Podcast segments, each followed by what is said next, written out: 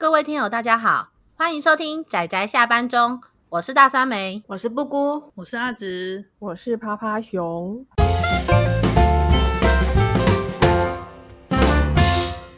各位听友，大家好，大家今天看漫画了吗？有，有看漫画，很好，很好，非常好，值得赞赏。今天是我们四位小伙伴非常难得齐聚一堂的日子，所以我们要来推荐一部非常非常重要的作品。今天是重量级的企划，没错，对啊，就是我们认为就是非常精彩，然后我们四个人都觉得就是要如同拜神一样的崇拜这位漫画家的一部作品，这样子，这样会不会太粗了？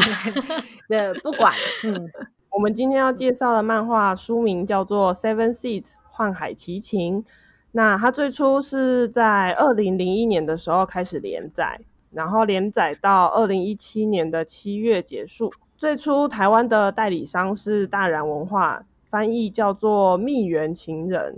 嗯，很多地方可以吐槽。后来因为大然文化倒了，所以就是由东立出版社接手出版。那他们翻译名称改为《Seven Seeds 幻海奇情》，完全就是感受不一样的翻译名字。那不管怎么说，在我们这个节目里面呢，我们遵循原作的名称，会称呼它为 Seven Seeds。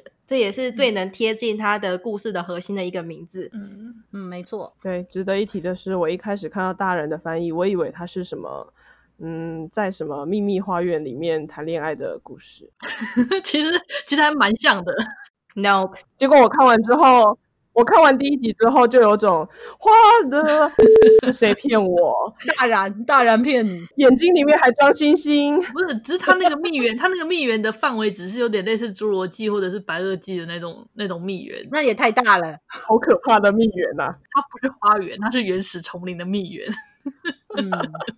总之就是这部作品，就是在那时候大然翻译的时候，翻译成一个我们不知道为什么不太能够表达这部作品本身的意念的这种翻译名字。其实这部作品它就是一部未来科幻的末世求生录啊。嗯，对，而且它的故事都脱离不开海，所以其实。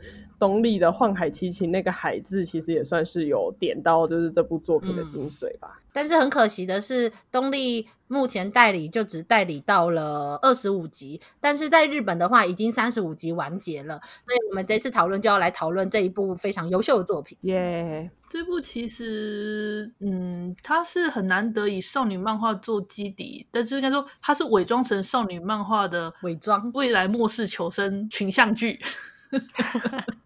应该说，我觉得如果你认为它是一个少女漫画，嗯、然后讲的都是一些恋爱相关的情节的话，会很可惜，因为它基本上谈到恋爱的部分还蛮少的耶。我个人觉得，以一部少女漫画来说，嗯嗯，大部分都是求生。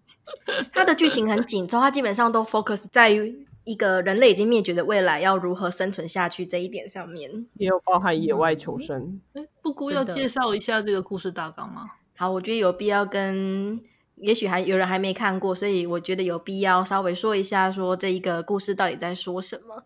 它基本上它的大背景啊，是说人类预测到就是有大量的陨石即将撞击地球，那那个时候各国首脑机要就讨论了许多对策，什么飞弹击碎陨石、设置避难所等等都有。但以防万一，在那之上，他们假设了最坏的情况，就是所有的方法都无效。那最后的计划，然后也是最后的保险，是冷冻人类，直到环境许可人类生存，然后再把人类解冻。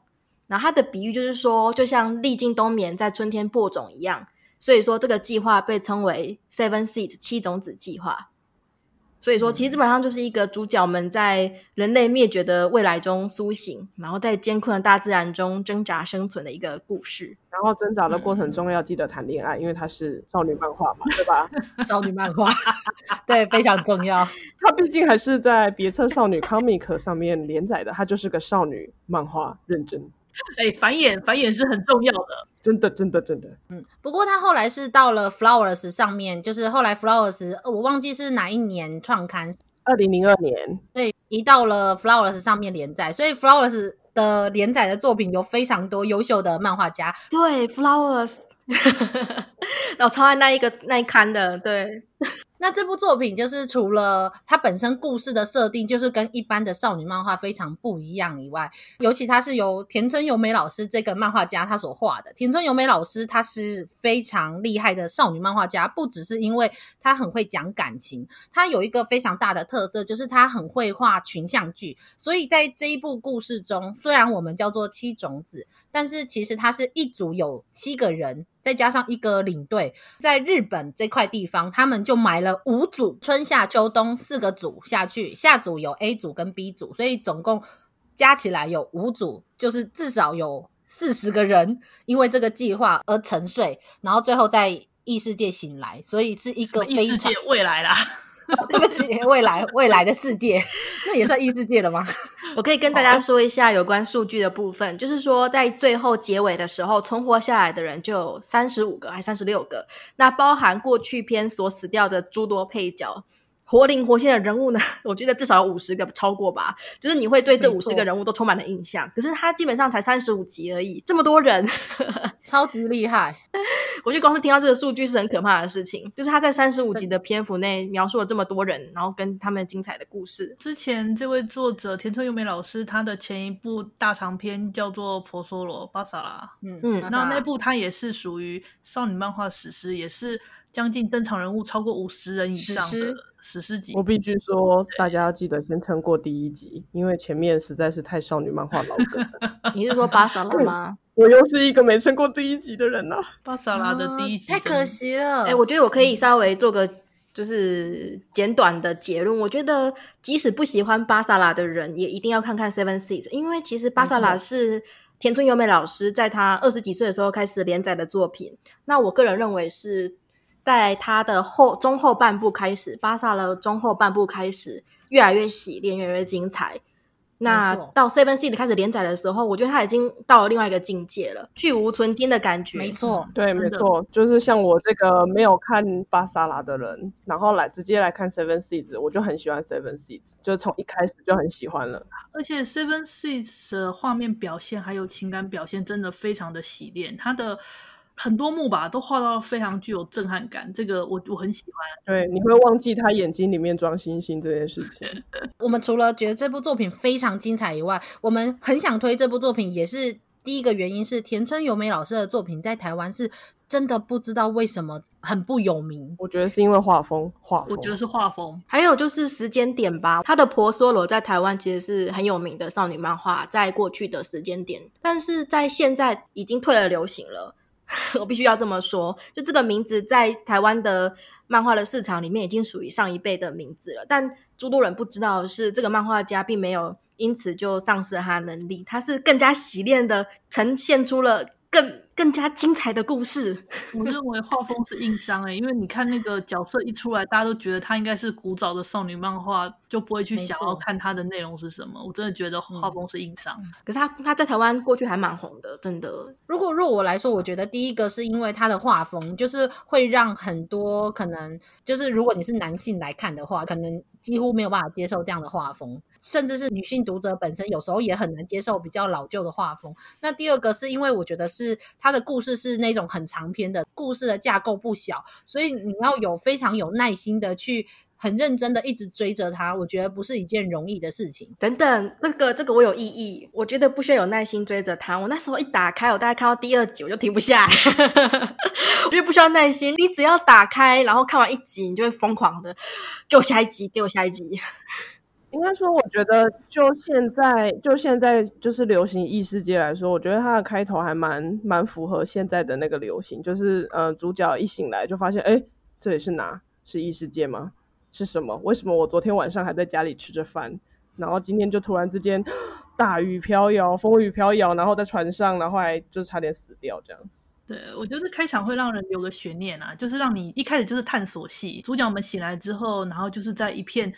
深夜的大海，完全不知道我到底为什么我在这里这样子，然后身边都是不认识的人，搞什么，发生什么事了，然后用这种方式的为起点慢慢探索，这还蛮好玩的。等等一下，我说的不是说这样子不好看，我说的是有点像是大众的阅读的口味，因为你会发现在比较早期的时候，这种很长篇的少女漫画，格局比较庞大，人数很众多的这种少女漫画，其实是很多的，可能一年就有至少一二十部吧。这样的作品。可是你看现在有到这种程度的漫画，其实几乎不多。然后他们的故事的格局其实也都变得比较小，你就会看到它的商业走向。没没错，没错，没错，我我赞成你的说法。这个真的就是所谓时代演变，它的人们对于作品的喜好的接受度吧。我觉得跟那个就是大家的那个科技演变也有关系啊，因为以前大家会比较有时间去专注在一本书上面，然后去构思那个故事，嗯、去阅读那种就是大架构的东西。但现在大家就是常常就是只能利用通勤的时间，然后看一点点，看一点点，你就要中断。嗯，是啊，嗯、就是零碎的时间，所以现在比较占优势都是那种小短篇，大概八页、十六页就结束的。尤其是我觉得大家会对于追长篇连载这件事情非常的疲累。嗯，就尤其你看这样画了十几年的作品，你甚至说哦好，我的确刚开始觉得很好看，可是我看到了最新连载。可是如果假设我一旦没有一画一画这样长期几年的追下去的话，我可能过了几年再重新回来看的时候，我根本都忘记剧情。可是要重看的时候又要花费很多时间。我觉得这可能是一个现在的读者比较不会去阅读长篇的转变吧，就是阅读方式的改变。但是我觉得那种有寒暑假的，就是学生们非常适合看这个。或是要长连假的时候，就一整个连假都在看这个，这样。嗯，我相信 Seven Seeds 这一部可以作为，就算你已经很长时间没有看长篇连载的少女漫画，你也可以作为一个尝试，它值得你的尝试。嗯、没错，就是田村祐马老师是我们的神，我们觉得他太厉害了。那我们就直接来聊一下剧情跟人物这部分吧。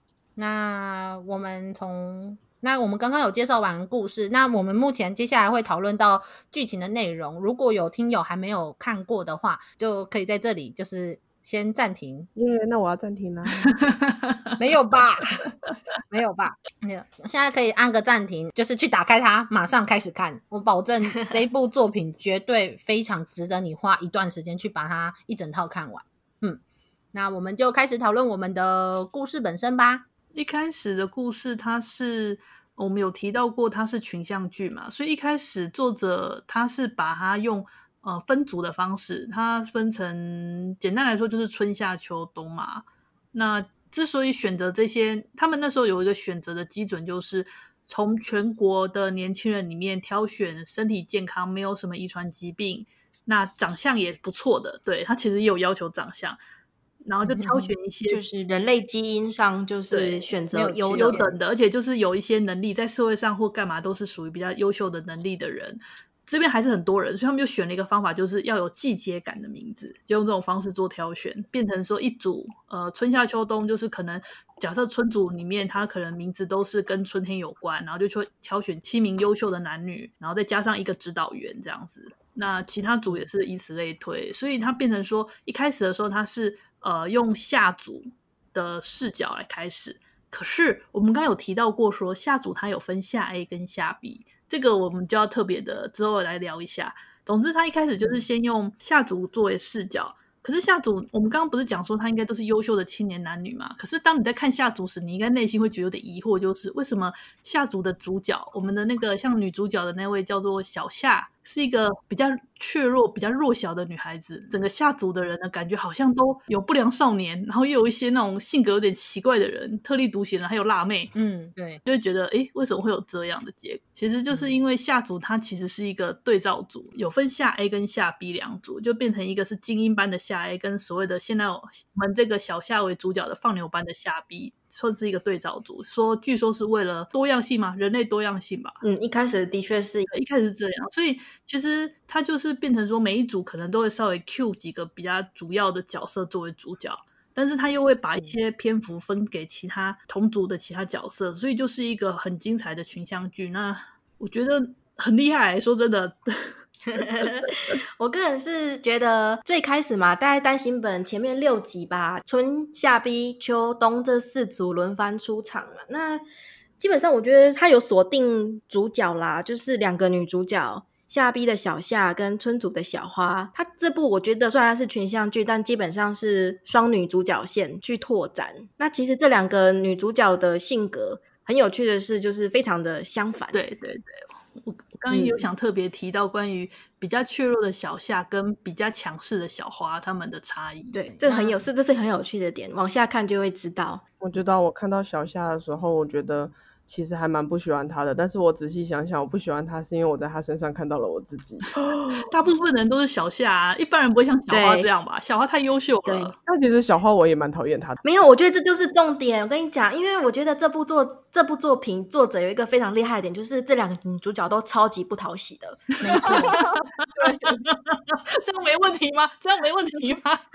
我我跟你讲，我这是他非常厉害，就是因为他前面那一部作品《婆婆娑罗》，他塑造了一个多么可爱的女主角，真的努力，然后又有亲近感啊！我从一开始就很讨厌婆娑罗的女主角，欸，哎。可是你才看第一集啊！啊，也是啦。嗯，然后他在 Seven Seeds 里面就把它切开了。小夏负责就是给读者亲近感的部分，我们可以从小夏的言行中看见那个平常的自己。懦弱。那小花就是另外一个极端，她非常积极，她非常强势，她是我们也许会希望成为的人，女性的憧憬吧？对，女性的憧憬。对，我们也许会希望成为她，但是你又有点害怕这种人，真的就是这么强势的存在，不想接近。所以，他其实这两个人都不是那么讨喜，可是他们在这个过程中慢慢的。成长，慢慢的收敛嘛，然后会变得圆滑。所以当他们两个女主角夏 B 跟村主相遇的时候，就是火花碰撞的时候，他们变成了朋友。我觉得这边真的超棒，因为这两个性格完全相反的人，照理说在现实世界中，在他们还没有到未来的时候是不可能成为朋友的。但是他们相遇也是很后面的事了，所以就是因为有这段时间的成长啊，嗯、彼此都变得跟原本的原本的自己就是极端的自己不一样了。嗯、我很喜欢这个设计。对，我也很喜欢。就是我其实说一句实在话，我从头到尾真的也不是那么喜欢这两个女主角，因为一个是太懦弱了，而且她前面还甚至会觉得自己很不舒服的时候，她会表现在脸上，希望有人来发现自己不舒服的这一点。就是大家都知道，很多人都会这样做。可是你看到这个女主角在这样想的时候，你就是会瞬间就有一种 真是够了的那种感觉。另外一个女主角小花，她真的就是。看到他不顺眼的事情，他就会站出来，然后直接讲话很呛的，他也不顾他的行为或者是他的言行是不是其实会造成一些不好的，他的主观意识太强了，对。然后就只看得到眼前的东西，他其实有时候真的没有想到后面会发生什么事。他不是一个瞻前顾后的角色，嗯，对。然后相反的，小夏是一个非常谨慎、仔细的人，嗯，就从开头就可以看出来，他的观察力其非常的入微。他甚至这点到最后面都是这样，他在中间的每一段故事中都有他特别发现的东西，然后去影响一整个剧情。我觉得这这也是一个设计非常细腻的地方，但是可能就都没有人特别提出来。但是就是我觉得这一点很棒。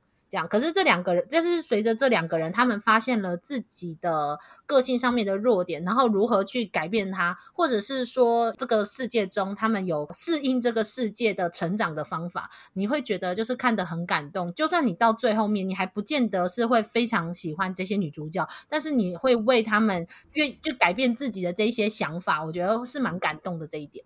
嗯，所以他们两个相遇的时候，就是收成绩单的时候啦。我超喜欢这个设计的。对，应该说，我刚刚除了这两个女主角之外，还有像是东组，还有下一组。至于秋组的话，它比较算是难以讨论，因为它比较没有一个明确的主角。那反倒是夏 A 跟东组，他们各自有自己的。明确的主角在，而且夏 A 跟东组的主角都是男生。夏 A 是安居，东组的话叫做呃阿英吗？星卷英红，习惯叫他阿英啦。不过也有人会叫他星卷，因为在东组的故事里面，他比所有人、所有组别还要早解冻十五年。所以当那个主角群遇到星卷英红的时候，他已经是一个三十多岁的，诶，算大叔嘛，就是已经跟他们有年龄的。对，有年龄差了，所以有人会亲近的会叫他阿英，但是稍微比较不亲近的，可能就会称呼他的姓，就是称呼他新卷。不对，不是跟他比较亲近的，从头到尾会叫他阿英的只有香鱼。那可能是我们心里跟他很亲近。耶耶！我 我后来才发现到这件事，就是为什么我都叫阿英，可是我后来在当我在为了要录节目，在全部从头看的时候，就发现大家都叫他新卷，然后要么叫他新卷先生。先生，没有人，没有人哦，从头到尾没有人叫他阿英，只有香鱼。我就说，所以梦想中期待我成成为香鱼吗？没有，不能这样说。我觉得他是一个，我觉得那是因为下一组他们比较特殊，下一组对其他人都只叫名字，他们本身就是没有姓氏的一组啊。嗯，对，是夏 A 没有姓氏，夏 A 他们是特殊族。我觉得这个这个之后要特别讲一下。我们刚刚不是有提到说，呃，一共被投入了五组嘛？那春夏秋冬都是都是随机从，其实应该说三组啦，就是春秋冬都是从优秀的人类挑优秀的出来，而夏 A。夏 B 他们特殊的地方是下 B，就我们刚刚说的放牛班，就是选说也是身体健康的，但是却是以人类来说社会性适应性比较不好的人。而下 A 呢，他们是最早一开始的计划人员，就是其实在选择这些随机的从普通人选择里面，最一开始时是原本直接用下 A，他们是被特意为了要送到未来而被挑选出来，从小培养的一群人，所以他们都是。超精英，就是他们从小就学习各种如何从零到有的野外求生知识，他们会各式各样的能力，例如说什么盖房子啊、建造水利啊，或者是医疗也行啊、畜牧也行，各式各样能力都很行的一群人。应该说，夏 A 他们这些孩子的诞生就是为了这个计划而诞生的，所以他们从出生开始。他们就只是为了前往未来而活着，这是一个蛮蛮有趣、蛮讽刺。他们是为了前往未来而活着的一群。嗯，这一整套漫画虽然很长，但是在第七集开始进入下 A 的故事之前，基本上就是带出了不同组存活下来的人，然后跟他一整个异世界、异世界、新世界。呃，新的未来中，那个那些末日世界中的一些背景，然后可能碰到的很多困难，然后如何去改变这些困难，就是适应这个困难，然后如何活生存下去。那从第七集开始，就真的是完全带入了每一组和每一组中有一些特别的主角，他们的心境的转变，还有他们的很多想法。那从这一集开始，就是完全后面就是群像剧最精彩的一个桥段。应该说，我自己是觉得前面六集也很精彩。他讲的是大自然，他一开始是人类怎么如何去面对大自然。嗯，那他就用四组，就是那时候出场的春夏逼秋冬四组不同的应对方式去诠释。比如说，像夏 B 就是非常的乐天嘛，传到桥头自然直。对，然后像秋组，他们就他们是相对稳定的一组，他们是他们提早三年嘛，提早三年解冻解冻，然后他们在主角的故事线里面已经是相对稳定，但稳定也是一种麻木，他就是用这种方式，另外一种角度去诠释人类在未来有可能会呈现的状态。那冬啊，冬冬太惨了，冬冬提早十五年解冻，对，而且那时候的那个。环境，那时候的大自然环境还没有那么适合人类生存，而且还解冻失败。对，他们七个人里面死了几个？一开始解冻死了三个，一开始就三个死了。对，嗯、好惨。然后又因为环境不是那么适合人生活，所以。最后只剩下一个，有够惨，好可怜哦！他一个人流浪了十五年，好惨哦！要是没有狗狗的话，他可能真的活不下去。真的，真的。我我觉得，就田村由美在这部分，他描写的很好。是虽然他的故事本身并不会说什么一定要一一个组就要画到什么三四本那种长度，可是他给你的感情的冲击真的不会少。你会感受到你是如何的喜欢身边的这些角色，当他们离去的时候，你是感到多么的难过。被留下来的人是受到了。多大的冲击，还有悲伤，随着这一些他们的心境，那种压在心底的那种那种痛苦，到后面有很多不同的人用不同的方式去爆发出他们内心里面就是积蓄的那一种伤痛的时候。真的就是眼泪会直接掉下来那一种，因为其实你很知道，你前面都看过，你看着他一步一步走到今天，你会很理解为什么他会成为这样的人。就是无论他走了哪条路，嗯，你都会感受到，就是真的是很有代入感，就是你很投入在这个角色的心境当中。还有很好玩的地方就在于角色之间的价值观冲突而碰撞。没错，对，这个真的非常精彩，因为。他们就变成说，每一个人的生活背景不一样，他们他们所处的环境跟他们之后成长出他们的思考跟想法，就会产生冲突。这也是我认为说剧情故事最好看的地方，就在于冲突。你看这部这个故事说穿了，人类也才那么四十个人，然后你扣掉之后死掉了，你要如何在这些四十个人里面互相发生冲突，然后产生一个很精彩的故事？哦，这就是很厉害的功夫了呢。就是田中由美老师厉害的地方。一开始是大自然嘛，那就是随着这些角色逐渐登场之后，人跟人之间的冲突跟彼此之间的转变，就是没办法避开的议题。所以基本上，它会取代原本很紧凑的大自然的一个一个的事件，变成这一部作品核心的主旋律。嗯，那到了单行本七到九嘛，那时候就正式进入了我们所谓下 A 篇。对，就是前面四组出场，那唯一一组没有出场，他并没有直接描述说下 A 来到了未来世界，而是从过去开始开始描写。对他尝试连接过去跟现在，他用了一种就是断裂的叙事法，就是前面的故事到了某一个段落之后，他从第七集突然打开完全跟前面的人完全没有关系的东西，突然下 A 组他们从小到大的生活，然后你就进入了他们的生活，看他们是怎么样为了要成为七种子而长大而生存，然后面对的。他们的那些老师对他们的压力，嗯，下一篇是我第一次看到哭，就前面六集我都还可以稍微泛泪就撑过去，但是第下一篇真的不行，真的是哽咽开始哭，真的那一集真的是太痛了，那一段不只是那一段，那一整篇那几集都很可怕，看到最后完全就是觉得说留下来又怎么样，活着又怎么样？为什么人是要活着要活得这么的绝望？他们每一个人的眼神。都透露着一种我不知道怎么讲，悲怆，耗尽了。我觉得耗尽了。他们本来是要充满热情的前往未来的世界，但那一场测试完全就是把他们眼中的火种就耗尽了，就根本把他们毁了。真的就是，所以我们可以理解他们看到下 B 组的时候会有多么的生气。没有，他们看到村主比较生气，对下 B 反而产生了保护欲，因为原本他们就是以被当做领导者而诞生的。嗯，所以、哦、所以看到下 B，他们反而虽然。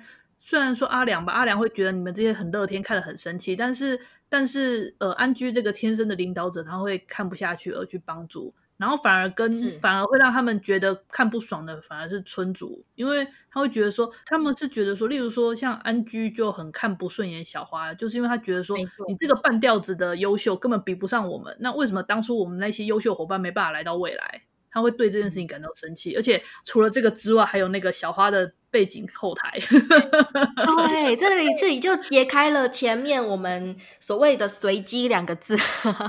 在最开始的时候，那些下 B 人接收到的资讯说他们是随机被挑选的，但到了下 A 篇，你会从过去发现这一切的随机其实是有后台的。对，这个人类嘛，人类你知道，有人类就一定会有肮脏丑陋的一面。对，就是因为那时候 Seven Seed 这个计划，并不是所有政客都支持，那愿意出资支持这个计划的政。客们其实也都有在这些七种子中安排了自己的后代，嗯，然后除此之外还有一些后代的关系人，对 自己看好的人等等，误会的大，所以这些看似 看似随机，其实都是有后后台的。我觉得比较真的随机的是下 B 吧，嗯、下 B 最后，嗯、因为他下 B 的诞生是处于下 A 的反动。对，因为下 A 他们看到下 A 觉得这样不太妙，所以插了下 B 进去。嗯，这边必须要说的是，因为小花的爸爸就是墨黑野贵士，在国语之章，也就是下一篇的时候，我们会知道，原来小花的爸爸，女主角的爸爸是始作俑者之一，不是始作俑者，应该是说他是那个气化的 气化领导者之一。呃，要要说始作俑者也没有错啦，对啦，始作俑者。但是我觉得真的始作俑者是那个谁啊？嗯，百蛇。百蛇对百蛇，百蛇家族，百蛇护药，我就觉得白蛇就是个白痴，也不能这样讲啦，我还蛮喜欢他的，不要这样。我知道你是不是就蒙他跟小花？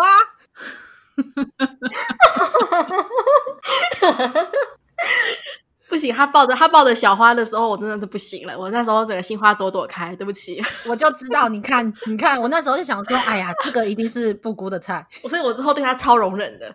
就是 我们先把别人的癖好撇开不谈，我觉得应该来谈一下最初其实他们在政客还有一些支持这个 Seven Seed 的计划。那小花的父亲应该说他小花的父母吧，都是这个计划里面的领导者。嗯，是。还有那个刚刚说的那位那个阿耀，阿耀，阿耀他其实。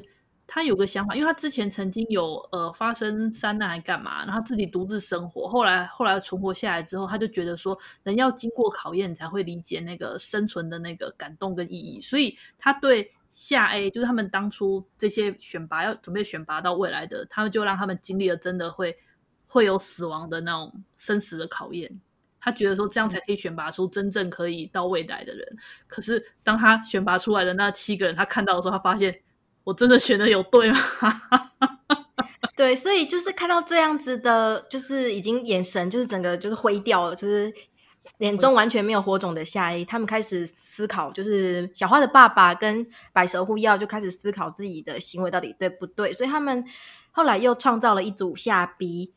作为反动，所谓的放牛班，是物种差异班嘛，基本上都是一些问题的孩子呢。对，其实说一句实在话，虽然说夏 A 是真的很惨，但是假设真的有末日好了，我也没有办法否认他会有这样的想法。对，因为看就真的知道是夏 A，虽然他们就是过得很惨，就是他们的内心的确是没有什么，就没什么期待，但是。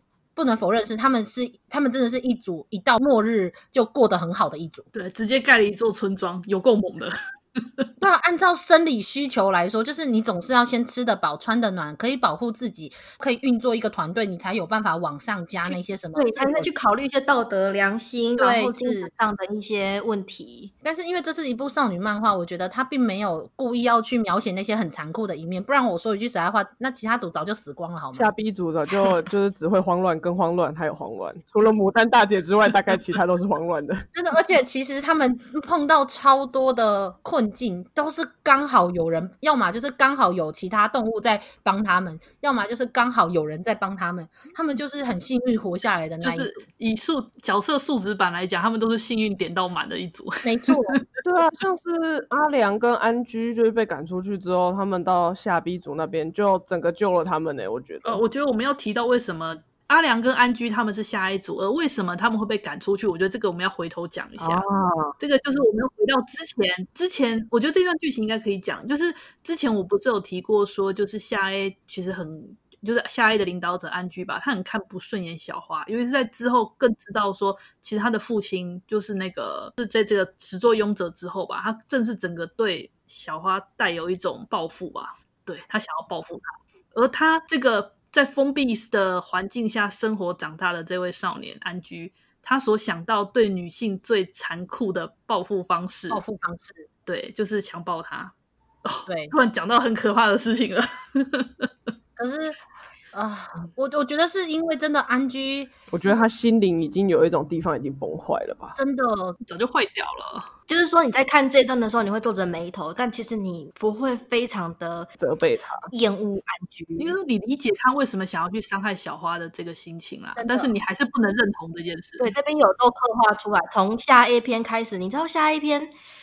一开始，安居是一个非常有责任感，然后很爱照顾人，然后甚至会对着他的同伴露出非常阳光爽朗的笑容，说：“就是我会救你们的，就交给我，我会保护你哦。”等等的一个非常有领导气质的、一领导气质的一个少年，是是一个众人就是会愿意相信他、信赖他的一个领导角色。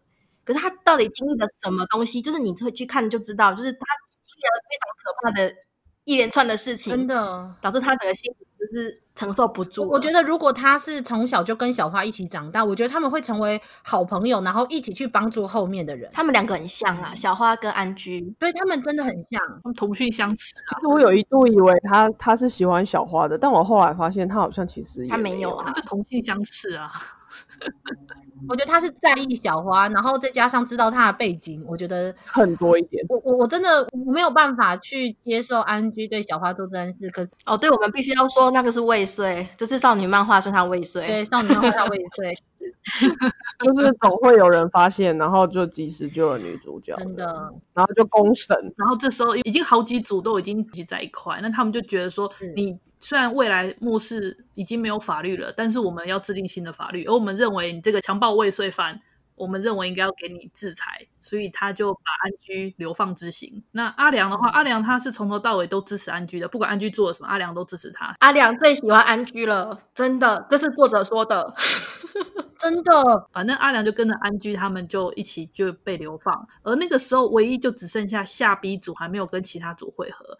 那很幸运的，总之夏 A 跟夏 B 就这么相遇了，就应该安居跟阿良他们就跟夏 B 组相遇。其实我觉得有一段那个安居，因为小夏是一个很需要人家照顾的人，然后安居对他的对小夏的态度跟阿兰对小夏的态度啊。我们没有提到阿兰哈，我们都忘记阿兰这个很重要的角色，虽然大家都忘记他。好了，男主角 他不是男主角吗？等等，不，我们从头到尾没讲这件事。而且重点是小夏也是单，就有一度他是单恋阿兰的吧？是啊，是啊，应该这样讲好了。我我们再回头从头讲一下，对不起，我各位听众跟大家讲一下。可是我觉得这边没有很重要。阿兰这个角色很有趣，应该说，应该说，我觉得这段这个处理手法很有趣，所以我要特别说一下，就是呢，嗯。村族的小花跟下 B 族的阿兰，他们是一对情侣，在在那个还没有末日之前，他们就是一对。情侣。而之后呢，小花因为她父母的关系，所以她算是被卡位塞进了村族。而我个人认为，阿兰也是被卡位塞进了下 B。没错，没错，我对这个没有什么认为，这个就是这样子，就是已经内定女婿，然后所以就想办法给他塞进去，这样。是。那所以呢。阿兰来到了这个世界中呢，他一直想着小花。那小花其实也是想着阿兰。那他们原本以为对方，因为已经到未来，他们以为再也见不到对方。但后来发现，哦，什么？他们似乎在一个发现，他们可能还存在待在像阿兰，他就得到一些线索。他们有时候会每一组到某个地方，可能就留下讯息干嘛？所以他们就变成说，呃，得知了对方可能还活在世界上，而且可能就在像小花就知道。阿兰在下逼那阿兰知道小花在村主这样子。那我觉得最好玩的地方就是要讲这个。你会发现这对情侣呢，从一开始一直到最后、最后、最后、最后、最后结尾，他们才终于见面了。这一点我觉得非常的厉害，以表现手法而言，真的超厉害的。我就是觉得是故意的啊，我 我就故意的啊，对啊，我觉得作者就是故意让他们的相遇作为最后的结局，他就是一直拦着他们两个相遇，好不好？我觉得作者是故意一直拦着他们两个相遇，他就是要让他们在最后，就是这点我觉得很好玩的，就死不让他们见面，就甚至会各种阴错阳差，总是总是错过这一点，我觉得超厉害的。我心里就一直不知道 always 说，哇，我作者我懂你，我知道还没有完结，他们相遇就会完结了，我懂你，没错没错，对，没有没有见面，光是思念，凭借着思念。你可以把这个恋情延长的更久。哎，我是不是有点消极？是，没有，没错，确实啊，他们的恋爱就这么支撑，从头支撑到尾啊。对，真的，基本上这个就负担了这一 本基本上所有的感情线吧。现在其他都是小边角料。基本上这本没有，不能这样讲，不能这样讲，没有，不能这样讲，我觉得不能这样讲。阿一跟香鱼可是我心中的主配。真的没错，我觉得比起阿兰跟小花，可是我觉得以篇幅来讲，我觉得以篇幅来讲的话，因为他们占了大部分的篇幅，其他的都是撒出，就是说这两个可能是 CP 的这个线索，就是他们没有那么大篇幅去描述说这两个人的爱情是怎么样在一起，怎么样。思念对方怎么样的遇到挫折，就是这种少女漫画才会有的东西，基本上都放在小花跟她男朋友身上。呃，是没错，对他们两个就是谈恋爱的少女漫画的主意。但是我每次都很喜欢看他们错身而过这一段，好坏哦！我真的很喜欢看他们错身而过，就好不容易。我们好不容易这么近了，结果咫尺天涯。我觉得看得很愉快，不知道为什么。我其实很喜欢看他们错身而过。那你是不是其实也有点讨厌小花？海滩上面奔跑，来抓我，来抓我！因为因为你知道作者。你知道作者就是不会让他们见到面啊，所以你就想作者还用什么方法让他们不见到面呢？哇，作者又想了这个方式呢，我懂。这样就是就算就算下 B 组跟他们相遇了，也会因为某种原因，他们就不小心一分为二，所以对，然后跟村主相遇只是部分的下 B 这种这种全这种方式去。错开他们两人的相遇，我觉得田中由美老师是真的把他们不同的人跟不同的人的相遇画出了非常好的摩擦，跟他们的不如说交手戏化学作用。对，真的就像是例如说我们说的安居跟阿良，他们因为的确因为小花她本身的背景，还有小花的个性，因此跟。小花他们身后的这一群人起了冲突，但是其实其他人不见得那么讨厌安居跟阿良，但的确在小花的事件上，他们没有办法原谅他们两个，所以就把他们两个流放。然而他们两个流放的时候，他们遇到的是完全不知道这件事情的下逼重新跟这一群没有背景的冲突的人相处的时候，只有那个心胸狭隘的阿良在那里欺负人。没有，我跟你讲有一句话我超喜欢的，我一定要跟你说，就是他们在东边避难所，他们下呃安居跟阿良不是跟夏 B 稍微有点起冲突嘛，最后阿良又救了长丸他们嘛，他就跟他说，你不要以为每次都可以靠幸运度过去，对，我想说，哇，这就是两个下族完全相反下族相遇的瞬间，就是一个太靠幸运了，一个都只看着前方，然后不会去看周围，然后觉得靠幸运就可以，靠幸运跟气势就可以度过。而另外一个是瞻前顾后，然后要把所有事情都安排的很恰当，只要有东西超出自己的掌控，就会不安的下 A。然后他们两个就是做了一个融合，你知道吗？对，我我觉得这就是为什么，就是阿良从头到尾，我说一句实在话，我觉得比起安居。就是安居很明显，就是他想什么，他都表现在他的行为上。而且我们看过他的故事，我们会知道为什么这个人最后会走得很偏激。然而阿良他是一个讲话真的好讨厌，我觉得他讲话比安居还要讨厌。可是就算他讲话这么讨厌，我觉得我也不会真的去打自内心责怪他，是因为我知道其实他很温柔，就是那个所有对他是下 A 一整组里面，就是真正最觉得不公平的那一个人，就是他自己。能力很好，他也看着身边这一群人能能力很好，但是他觉得不公平啊！他打自内心的更是最愤世嫉俗的那一个，就是为什么我们那么辛苦的活到了现在，我们这些人留到现在，就算他明明理智上知道这是不得已的，但是为什么这一群人却可以这样活着？这样，然后所以他讲的每一句话都超级讨厌的，就是、就是甚至还要就是。他觉得你们，他会觉得你们何德何能？你们何德何能可以来到未来这样子？真的。但是阿良基本上都不太会这样讲话，会这样讲话的都是安居。可是你会很明显的发现，真正完全这样想的其实是阿良。因为安居，你看安居就算看着小夏，就是常常笨手笨脚，事情做不好，可是他会很有耐心的叫他从头一直做，一直做。因为他对弱者，安居就是一个看不看到弱者会去帮助他，他他的本性就这样，他会过度保护、欸。诶就是安居、阿兰、小夏他们三个人有一段，我实在觉得很有趣。他就有点像在教养上面的父母这样。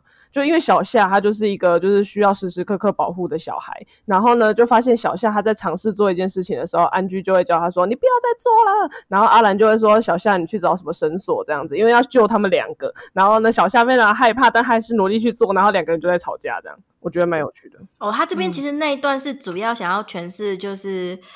小夏的成长啦，他从一个需要处处需要人照顾的，就是需要安居的角色，变成说他可以独立做一些事情的大人。他做了一个这样的对比跟成长。对，然后但在这个同时，就是又映衬到了安居他以前他想保护他身边的人，却没有办法保护的时候的那个心境。可是当他看着阿兰说就是要相信他，他很聪明，他可以做得到的时候，他发现说原来有时候是自己太保护过度了。就是自己反而在某种程度上是有点类似瞧不起对方的一种行为，我觉得是一个非常，所以安居也内心成长了，这样对，就互相学习吧，嗯、把把安居跟阿良丢到下逼让他们去这群怎么讲？这群放牛帮你磨合，对，让他们磨合了，互相学习，我觉得是个很，而且有一个就是让他们可以完完全全的帮助的对象，这样，因为小小花其实有时候蛮独立的，她不需要人家帮忙。对，所以就会变成说一个事件，你就会看到不同的人有不同的想法，然后他们因为同样的事件，每一个人却因为自己的背景有不同的心境成长。不是说一件事情只针对一个人，然后和一件事情的心灵成长，它是一个事件，然后有非常多的交互作用，然后每一个人的成长是不一样的。我觉得这真的是田村文优美非常厉害的一个地方。我觉得安居这个角色，我打自内心的，其实我很同情他。就是他在这一整个故事中，我甚至看到结尾之后，我真正最感动的心灵成长，不是其他人，就是甚至不是新卷，我觉得是安居。是他终于从他当初对自己的那个内心的没有办法挣脱的那个东西中，终于走出来了。而且他在发现他没有办法保护身边的人的时候，他们唯一能够做的，就是在生死存亡中选出七个人的时候，他看到了贵世老师把自己的女儿安排进这个地方。我真的打自内心，我没有办法怪他，就算我没有办法原谅他对小花做的那些事情，可是我我我真的没有办法怪他，因为我觉得那好痛哦。就是而且如果假设今天他看着阿兰，我说一句实在话，他他在前面好像也没有特别表现出对阿兰的那种。痛恨，但是如果当你看到说你要很努力，然后要死那么多你身边的人，你才能够选出七个人，结果你看到说人家随便就挑了自己的女儿，还有自己女儿的男朋友，谁不生气？我说句实在话，谁不生气？谁不恨？我觉得比较有趣的是，其实我觉得安居还蛮喜欢阿兰的，因为安居跟小花很像，然后阿兰的性格其实就是一个老好人。他其实他的性，他们两个的性格其实是，如果他们没有这些背景的话，安居跟阿兰也会是好朋友。刚刚讲的夏碧跟安居、阿良他们的相遇这边啊，就是他们彼此治愈的过程中，阿兰对安居的帮助其实很大。嗯，我觉得田村由美故意要做的，就是在这一对情侣中，这个女性的背景和存在是伤害安居最大的其中一个原因。可是她让这一对情侣的另外一个人去治愈了安居。所以当你知道。这一篇章小鼠之章结束的时候，他们离开那个互相残杀的东边避难所，就是安居不是就把他的手张开，然后面对海跟朝阳吗？完全就是获得新生的感觉。嗯、那边超棒的结尾，这个小篇章超棒的结尾，就是说第一次看的时候，大家可能就是对个一个人流浪了十五年的阿英最有印象。男男性角色来说，因为他一个人流浪十五年，然后。经历了那么多痛苦跟悲伤，他是一个非常吸引人的角色。可能第一次看的时候会对这角色最有印象，但你可能看到结束，然后再重看两遍、三遍，我觉得安居这个角色最复杂、最有趣。他是个被害者，也是个加害者呢。关于龙宫篇，龙宫篇它是一个跟其他组完全无关，它单单纯纯只是为了补完过去的故事的一个章节，它是一个完整的独立章节。可是其实也想讲，但跳掉，就是说夏 A 那里不是贵司的那个角色，其实是比较偏负面的嘛。那到龙宫这里，他给他做了一个反转哦，因为刚刚讲完夏 A 就直接跳下一个部分了，两龙宫就被跳掉了。我真的是，我记得龙宫篇我是痛到完全没有写任何笔记，所以是空白的。龙宫篇，我第一次只是你看完的时候，我是整个就是惊，然后第二次看的时候才开始哭，因为我是知道他们结尾之后再看他们前面提到说你可以说谎说多久，或者是说我们是职业的这些话，你才会知道后面有多痛，所以我才会 看第二次之后才会哭的不行。第一次其实就只是沉浸在故事之中，第一次根本就纯粹就是被剧情追着跑。龙宫这组的故事真的很特别，是它真的描写了。一群他们期待可以活下来的人，可是却不得已的走向了结局的一个篇章。它其实几乎是完全独立于这后这些末日世界的一个故事。嗯，它补足了末黑野贵是小花的爸爸这个角色的下场。我觉得稍微介绍一下龙宫的背景吧。就是我们刚刚有提到说，那时候就是末日快要来临了，然后全世界的各个政府机关他们都启动了各式各样的避难措施。那像我们刚刚提的最主要的这个 Seven C 的措施，就是挑选人类留到未来嘛。那其实大部分的人类呢，他们则是选择了避难所。就是他们在地底或者是海里就随便来，就是找个地方，就是挖个大洞，然后把封闭起来，然后把人类可以在那边自给自足的生活，这种避难所的方式。那龙宫，龙宫它就是一个避难所，它在西边吧，我们西边西边的避难所，那我们称之为龙宫这样子。其实它龙宫篇的故事就只是讲说这一群。到避难所的人们，他们如何生存？没有如何井然有序的全面？对，井然有序的全面，不要这样，讲的好痛哦。对，井然有序的全面。它其实我觉得“龙宫”这个名字本身就很有意思。首先，它是一个以水下乐园为主题的名目吗？去邀请这些对于末世即将来临并不了解的普通人们进去龙宫这个主题乐园玩耍居住。嗯，它是用这个名目去邀请他们的。龙宫就是一个，因为怕恐慌吧。对，怕恐慌。龙宫这个名字很有趣，它就是一个梦幻之地，你知道吗？创造梦的地方。然后在那里，你可以忽略时间，忽略现实。但它就是不存在的一个地方。那在这个呃龙宫里面呢，他们必须要有工作人员。那工作人员是。知道人类即将灭亡这件事情的，那这个工作人员需要谨慎的挑选。那挑选工作人员呢，就是同样主导 Seven Seat 这个计划的人，小花小花的爸爸去挑选在龙宫里工作的那些工作人员。那龙宫篇基本上就是以这个工作人员为主视点展开的一个过去的故事。这个真的不知道怎么说，好难过，很难过，很感动。他。他就是因为很感动才会让人家哭啊，他不只是难过而已。他的故事大纲就是一开始这个龙宫运作还算是顺利正常，可是人们还是会有，你知道，人类是很不可控的，所以就有一些居民他们他们，我记得好像是去按了那个，反正去开了那个不该开的门吧，就造成他们有一大半的物资，就是他们尝试要离开那个龙宫，所以有一群青少年去钻洞了，然后那个储存物资的那一个仓库就进水了，因为他们是那时候末日来临，所以他那个主题乐园其实已经被水淹没了，但里面的人其实不知道这件事情。那他们钻洞钻破了之后，外面的水就淹进来，所以他们赖以为生的物资呢，基本上十之八九都不见了，淹掉大半，这就是他们遇到的第一个难题。对，然后再来第二个难题就是他们发现就是有流传非常奇怪的疾病，然后他们怎么样都防不了，他们找不到传染源，然后也没有办法，也没也没有办法把这个把这个病毒给杀光，但是、这个、最后就。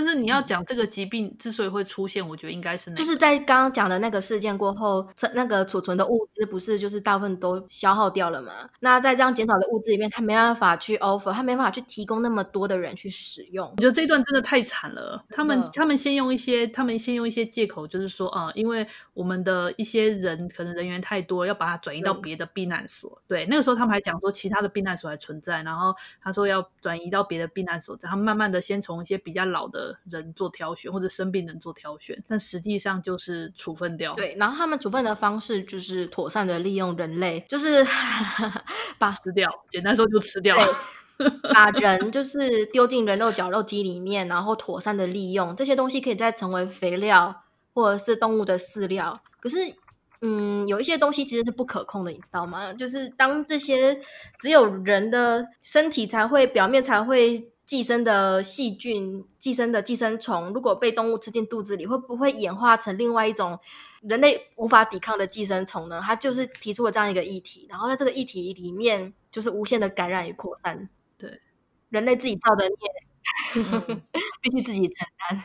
对，其实这个我也有在想说，之前生物科技的呃的研究其实有讨论到说，如果人去吃人的话，就是很有可能会得到某一些类似突变的疾病。嗯，我我不是特别了解这一块，但是我我那时候的确有想过说，会不会其实就是因为他们没有物资了，所以他们把人类最后用那个大风扇搅掉，成为了一些肥料或者是养分，最后让动物一整个食物链。这样回到人体的时候，造成了这些问题。我我我觉得，我们刚刚我们我们现在都在提的都是关于它的呃实际上发生作为，但是最有趣的就是龙宫篇，在龙宫篇里面的所有人，包含那些被挑选上的人跟隐瞒者的人，其实呃被挑选到的人，其实他们都已经隐约已经感觉到他们是他们会死掉，这点我觉得很有趣。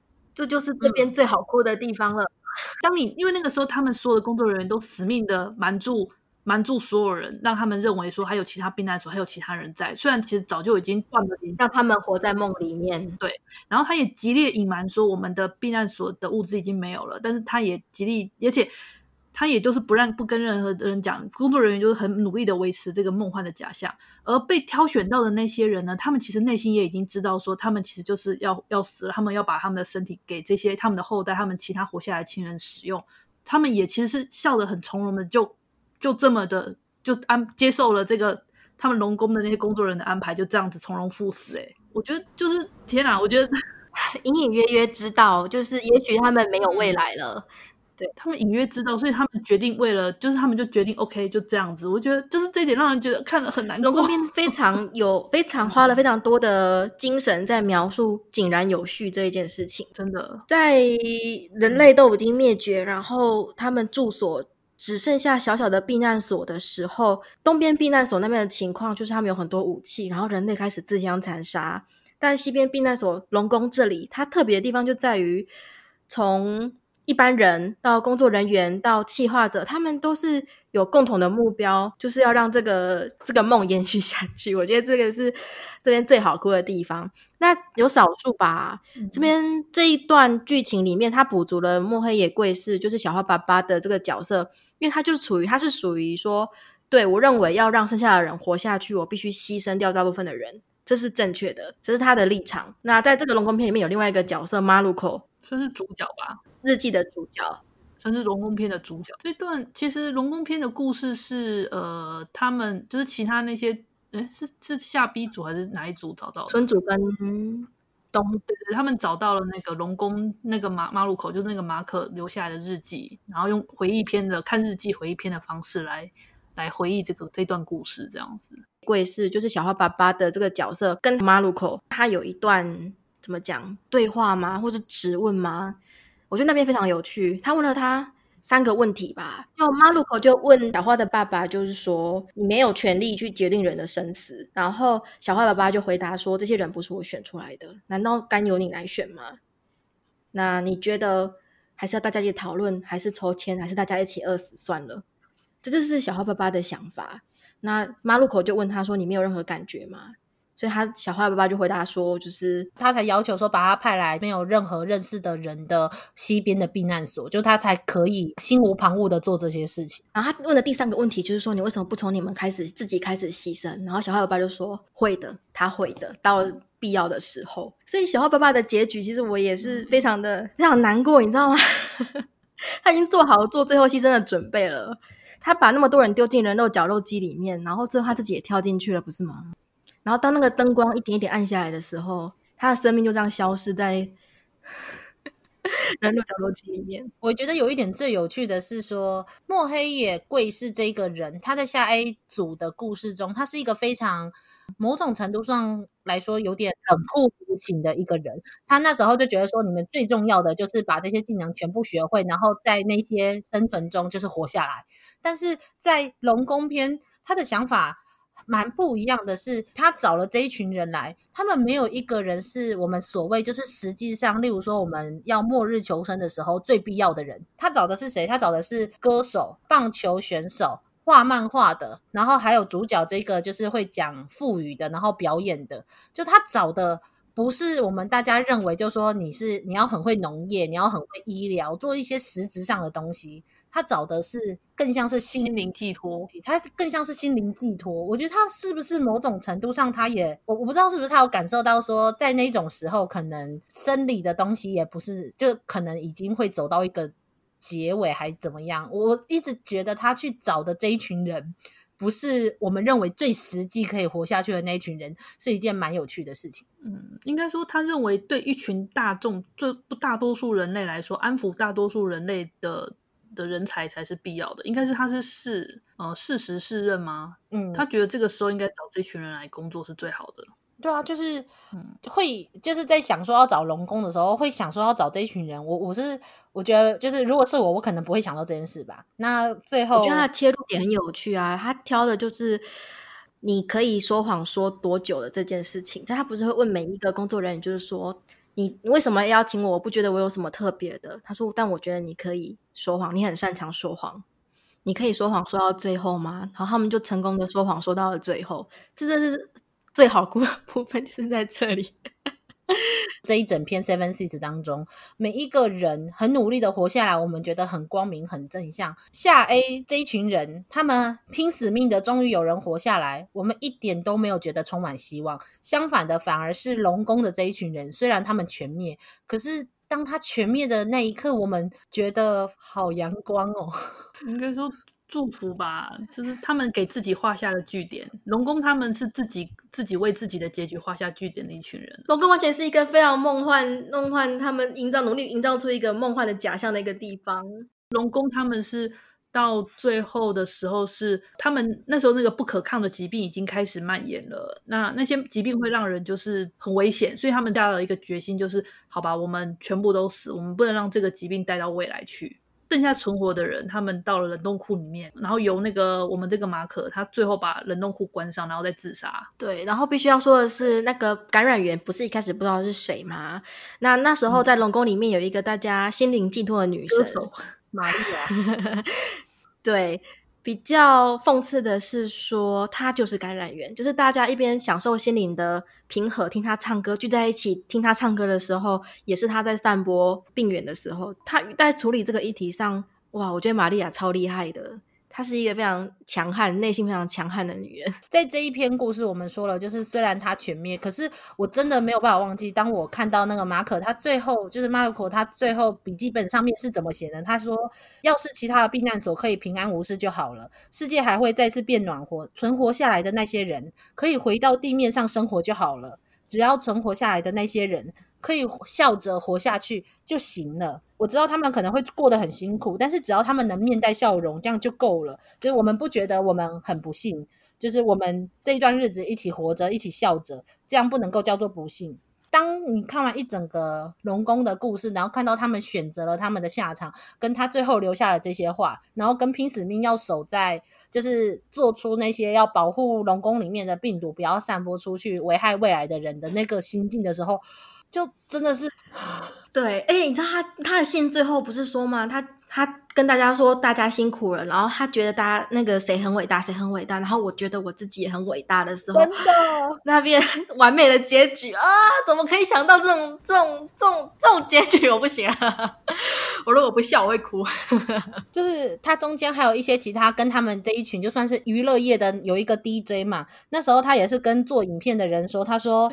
就是谢谢你以前的照顾，我们几个真的有很努力撑到最后呢。然后我那时候看到这句话，我整个眼泪就流下来了。就是，对啊，你们真的很努力了呢。就是你们以一个，你们不仅说谎说到了最后，然后你们用你们能够做到的最大的努力去保护未来的人，这样就有一种天哪，就是所以龙龙宫篇真的是我们觉得就是 Seven Seeds 这一部里作品里面龙宫篇是一定要看的一个篇章，而且应该说我觉得最阳光的。最阳光的一个篇章了，就是所有的悲惨的故事中，他是一个唯一一个人全死，连东主都没有人全死光，但是龙宫全死，然后死的很透彻。可是我们还是觉得如此。他是把祝福送到未来吧？他是一个把祝福送给未来的一个一个故事。天哪！如果假设我在未来，如果我在未来，然后对人世很绝望的时候，我看到了龙宫他们留下来的这个笔记本里面说的这些事情，就是。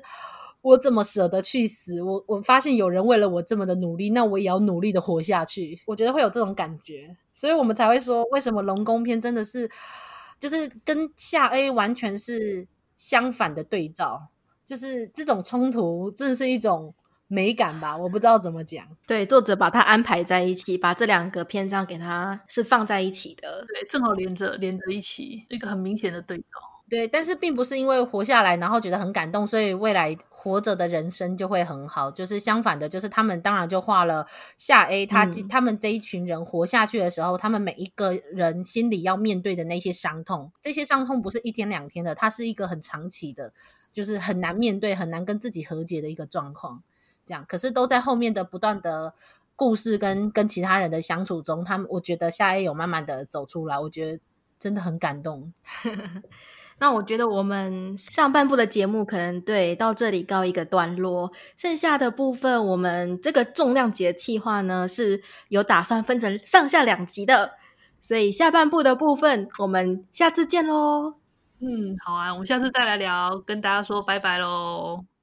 不知道大家就是有没有看过这部作品？如果真的跟我们一样很喜欢田村由美的，可以来我们的噗浪还有粉丝专业一起聊，对，分享你们就是对田村由美的爱。把这一部杰作、这部神作，就是推广出去，就是希望大家都可以来好好的看看这部作品。对，那大家下周再记得收听我们就是后半部的是比较私心的讨论哦。那就这样子啦，那谢谢大家的收听，大家拜拜，拜拜拜。